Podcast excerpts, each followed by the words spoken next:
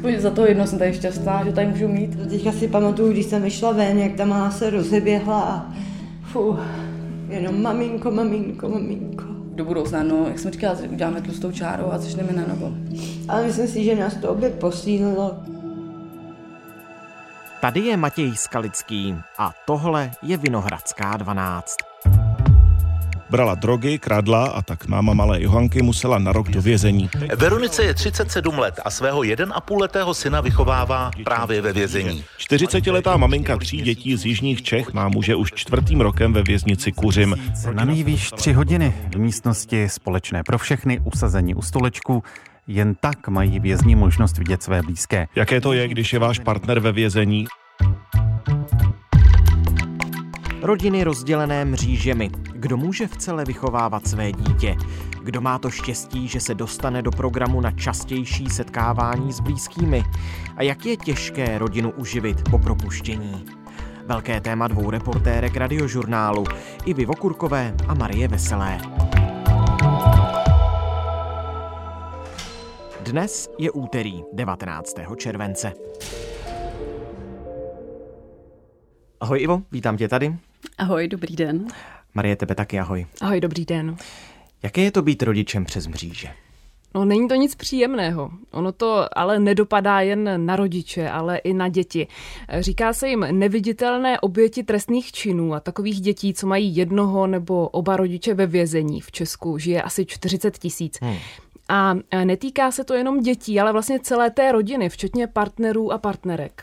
Protože vlastně ten rodič ve vězení je rodič, který v té rodině není, takže tu svoji rodičovskou funkci neplní, protože on se nepodílí na výchově, nepodílí se na péči o tu rodinu, nepomáhá s placením účtenek, takže to vlastně dopadá i na toho partnera, popřípadě partnerku, který se teda stará o ty děti.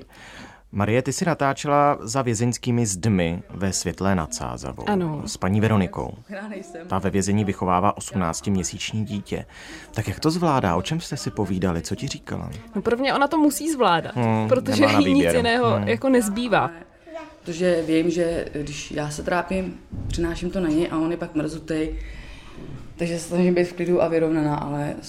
Spoustakrát jsem tady brečela na pokoji, dokonce i včera jsem brečela, je to hodně. V tom vězení není žádná babička nebo tetička, která by jí Péťu, toho syna, pohlídala.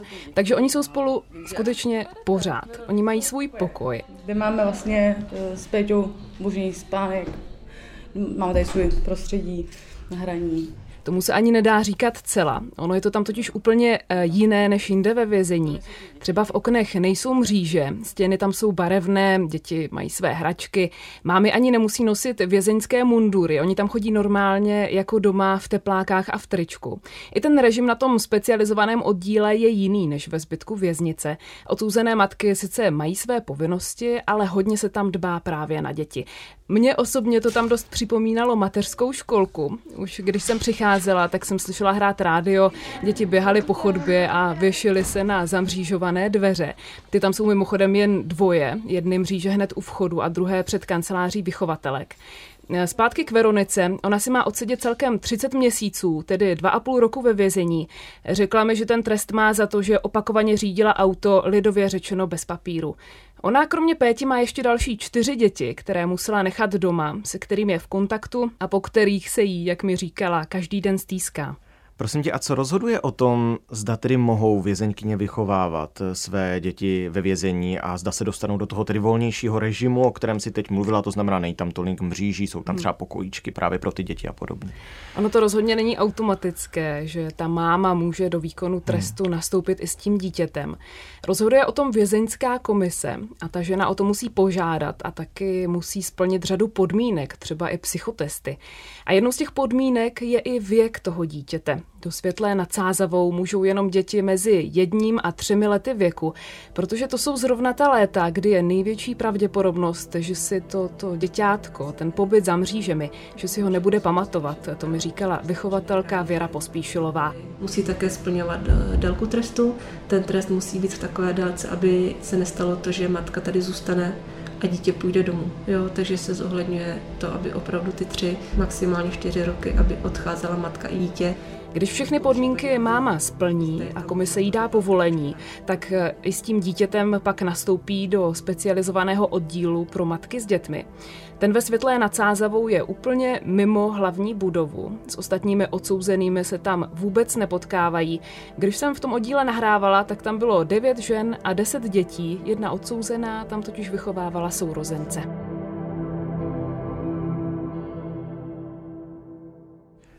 Ivo, ty jsi taky natáčela příběh týkající se toho tématu rodičem přes mříže a ty jsi zpracovávala příběh matky tří dětí, která čeká, až se její muž vrátí z vězení. Jak život bez něj zvládá? Musí to být asi hodně složité. Mám horkou novinku. Volala jsem si s paní a od prvního července má pána zase po pěti letech doma. Hmm. Ale abych se vrátila k tvé otázce. Um... Jak složité to bylo?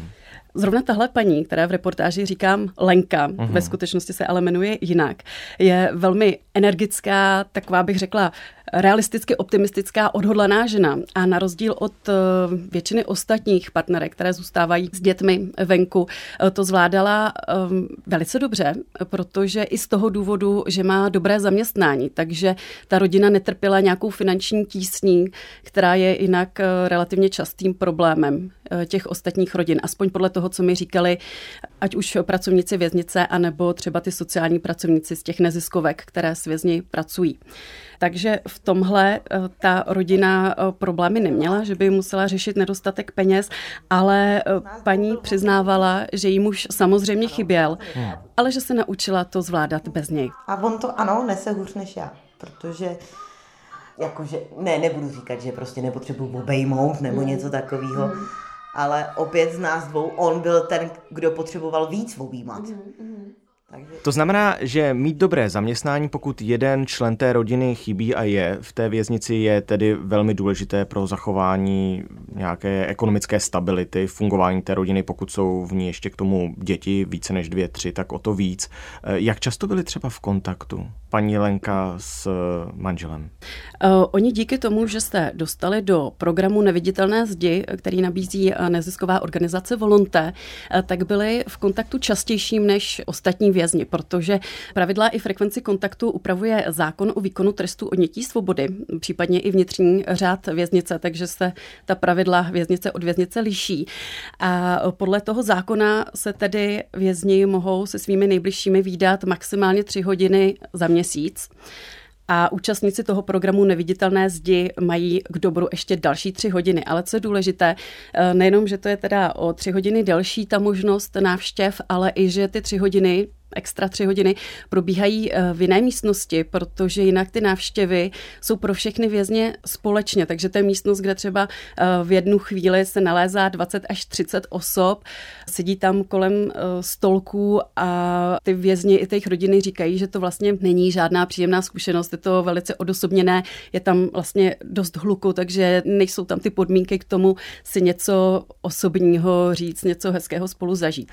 A to častější setkávání v rámci toho projektu, to je nějaký výzkumný, akademický projekt? Ne, ne, ne, ne, ne, ne, je to prostě teďka je to hodně běžný tenhle ten přístup těch věznic i těch neziskovek, které to vlastně pomáhají organizovat, stmelovat ty rodinné vazby, protože ta teorie je, a prý se i osvědčuje podle těch odborníků v praxi, že pokud nedojde k narušení těch rodinných vazeb, ten vězeň se má kam a za kým vrátit, někdo na něj venku čeká, tak potom ta reintegrace do toho civilního života, ta resocializace probíhá mnohem úspěšněji a snižuje se tím riziko recidivy. Ivo, ty jsi taky natáčela na dni s dětmi, abych to tak jako nazval, že se prostě rodiči s dětmi mohou vydat do areálu mimo ty cely a strávit s nimi den, což má pochopitelně tedy sloužit pro utužení těch vazeb mezi rodičem a dítětem. Je to tak a každá věznice, která tenhle ten program Den s dítětem má, k tomu přistupuje jinak,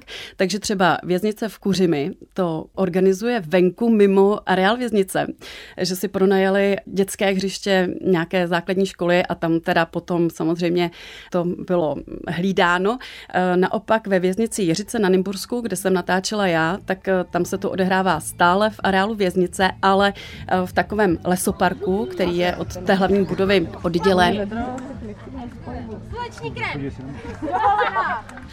Bylo to tam moc pěkné, opravdu to vypadá, jako kdyby byl člověk někde ve Stromovce. Oni tam chovají vězni různá zvířata, takže tam do toho neustále řvali pávy. A ty tatínci si brali ty svoje děti a chodili jim tam ta zvířata ukazovat. Neustále za nima ty tatínci běhali. To bylo hrozně hezké vidět, jak ti tatínci se chovali jako malí kluci. A ty maminky naopak, na nich bylo vidět, že rády si prostě sedli, dali si to kafe, zapálili si tu cigaretu konečně v klidu, protože o to dítě, které jinak mají pořád na krku, teda si konečně aspoň během toho jednoho dne těch pár hodin staral ten tatínek. Ta atmosféra tam byla opravdu velice uvolněná, bylo to až dojemné vidět e, některé ty muže, protože některý z nich odpovídají takovým těm stereotypům o tom, jak vypadá vězeň, jsou to chlapy jako hory, ruce jako lopaty, potetovaní a tyhle ti drsní chlapy se opravdu tam jako rozplývají nad svými malými dětmi.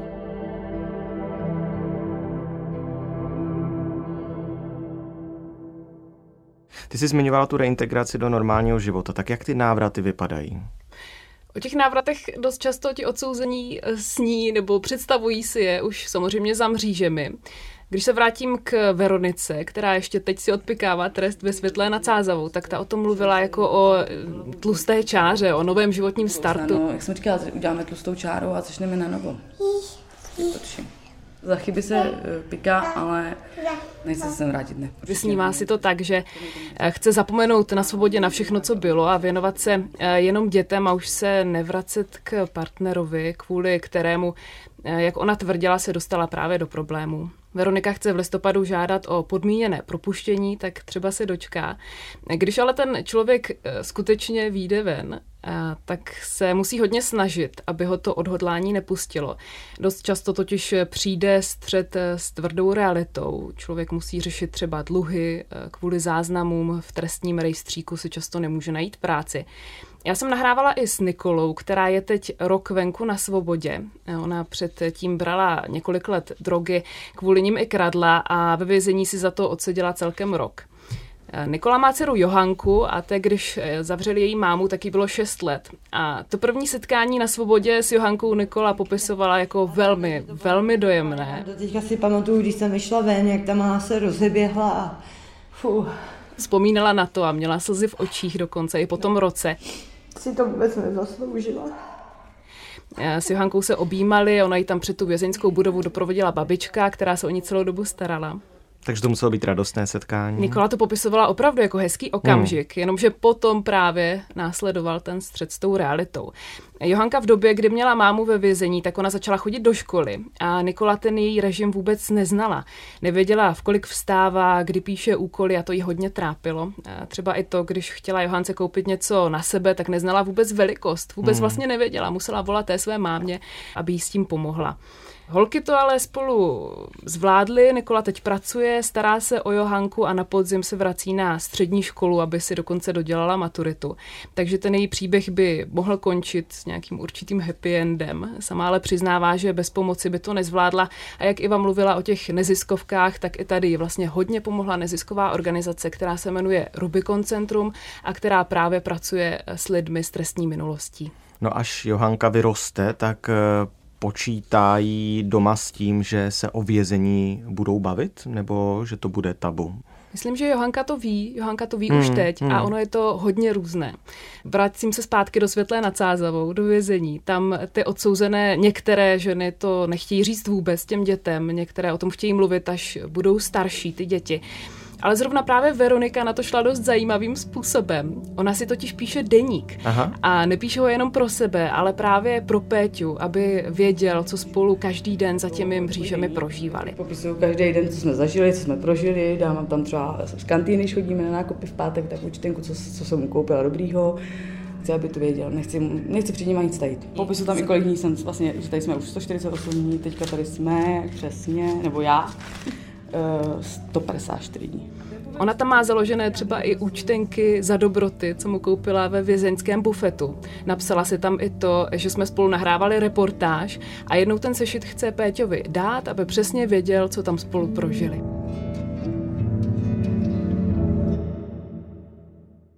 Tak několik různých příběhů, několik různých rodin. My jsme tu také zmiňovali fakt, že aby se na tom rodina udržela finančně dobře, je samozřejmě zásadní, aby aspoň jeden z těch členů měl dobrou práci.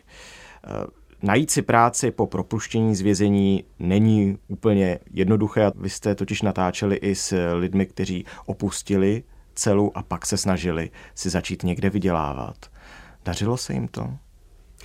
Je to tak, vyjdete z vězení, máte igelitku v ruce. A to je někdy všechno. Všech, to je přesně. Neuvěřitelná představa. Takže kam neziskové organizace směřují propuštěné, tak je to na úřady práce, kde si můžou zažádat o běžné sociální dávky, na které mají nárok. S tím hledáním zaměstnání je to trochu horší. Já jsem zrovna minulý týden mluvila s Petrem, který je teď asi tři čtvrtě roku na svobodě. On ve vězení seděl patnáct let za vraždu. Za tu dobu, co je venku, tak on si třikrát našel práci a třikrát ho podle jeho slov vyhodili, protože zjistili, za co byl odsouzený. On tomu do jisté míry rozumí, proč se to stalo, ale teď chce být zodpovědný a potřebuje, aby byla zodpovědná i ta společnost a dala mu šanci. Některé firmy to tak dělají, mají spolupráci třeba se zmiňovaným Rubiconem a zaměstnávají lidi, co mají záznamy v trestním rejstříku. Mm-hmm. Takhle chodí třeba Luboš za kasu na čerpací stanici v Praze na Zahradním městě a tu příležitost si hodně pochvaluje. Jsem strašně rád, ulevilo se mi, že jsem začal tu situaci řešit a ve svých čtyřiceti třech letech jsem našel nový start, jaký jsem za ten celý život v podstatě ani neměl ještě. A o tom, jak záznam v trestním rejstříku často zaměstnavatele odradí, navzdory tomu, jak třeba motivovaní ti uchazeči jsou, tak o, o tom mluvil i Tomáš Příhoda z Pražského Restart shopu, který zaměstnává mimo jiné právě i bývalé vězně. Problém je nejenom záznam v trestním rejstříku, ale i to, že vězni vlastně během toho pobytu ve vězení mohou přijít o ty pracovní návyky, kontakt s oborem a tak dál. A proto se je ve věznici snaží motivovat k tomu, aby buď pracovali už během toho trestu, anebo si tam dělali rekvalifikační kurzy. Protože ten fakt, že mají práci, je, jak už jsem zmiňovala, základní předpoklad k tomu, aby se ty vězni potom snáze reintegrovali zpátky do společnosti. A tak jim to může pomoci, ať už ten fakt, že se snaží pracovat během průběhu trestu, anebo třeba to, že už se zajistí zaměstnání předtím, než požádají o to předčasné propuštění, jako třeba pan Luboš z mé reportáže, tak to jsou vlastně pro ně body navíc, ke kterým ten soud potom může přihlédnout.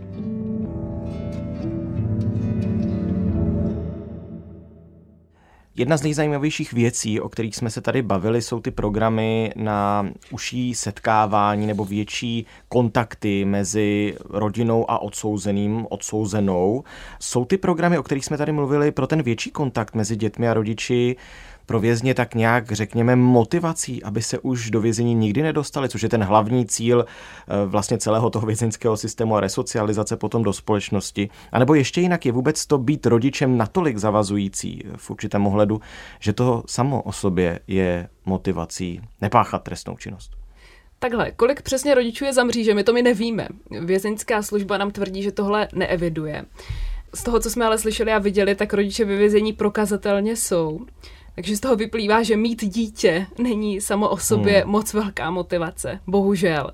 Navíc recidiva je v Česku vysoká, je to asi sedmdesát procent. To znamená, že sedm lidí z deseti, co vyjdou z vězení, tak se tam znovu vrátí. Hmm, skoro tři čtvrtiny tedy. Přesně. Pokud zůstaneme u těch statistik, tak zajímavé je, že mnohem nižší čísla té recidivy má to speciální oddělení pro matky s dětmi ve Světlé nad Sázavou. Tam má vychovatelka Veronika Pospíšilová spočítané, že za dvacet let fungování toho oddělení se jenom sedmnáct procent matek vrátilo zpátky do výkonu trestu. Ty důvody podle ní můžou být dva. Jednak ty matky zjistí, že děti jsou možná ten pravý smysl života a za druhé, že právě kvůli těm dětem jsou v tom vězení tak vytížené, že ani za těmi mřížemi nemají vlastně čas myslet na nějaké páchání trestné činnosti, nebo jak Veronika Pospíšilová řekla, myslet na blbosti.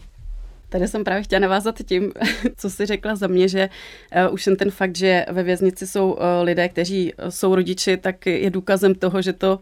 Samo o sobě ne, není imunita před pácháním trestné činnosti. Tak. Ale ten kontakt s rodinou, podle těch odborníků, se kterými jsem já mluvila a už s tím mají zkušenosti, s těmi programy a vědí, jak moc se teda daří potom třeba v průběhu toho trestu tu rodinu udržet, nebo samozřejmě často se i ty rodiny rozpadnou, tak ti říkají, že to to vliv má a nemalý. Takže i z toho důvodu ty věznice chtějí jít tím směrem, chtějí v těch programech pokračovat, protože, jak už jsem říkala, když se ten člověk má kam vrátit a taky když během toho pobytu ve vězení má pocit, že venku je někdo, kdo se na něj těší, kdo na něj čeká, tak je to určitě velká motivace. Mockrát oběma děkuju, že jsme mohli tohle důležité téma tady probrat. My také děkujeme za pozvání. Díky moc.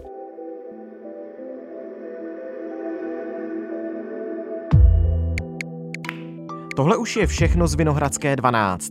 Dnes o rodinách rozdělených mřížemi. Téma reportérek Ivy Vokurkové a Marie Veselé, mých kolegyň z domácí redakce.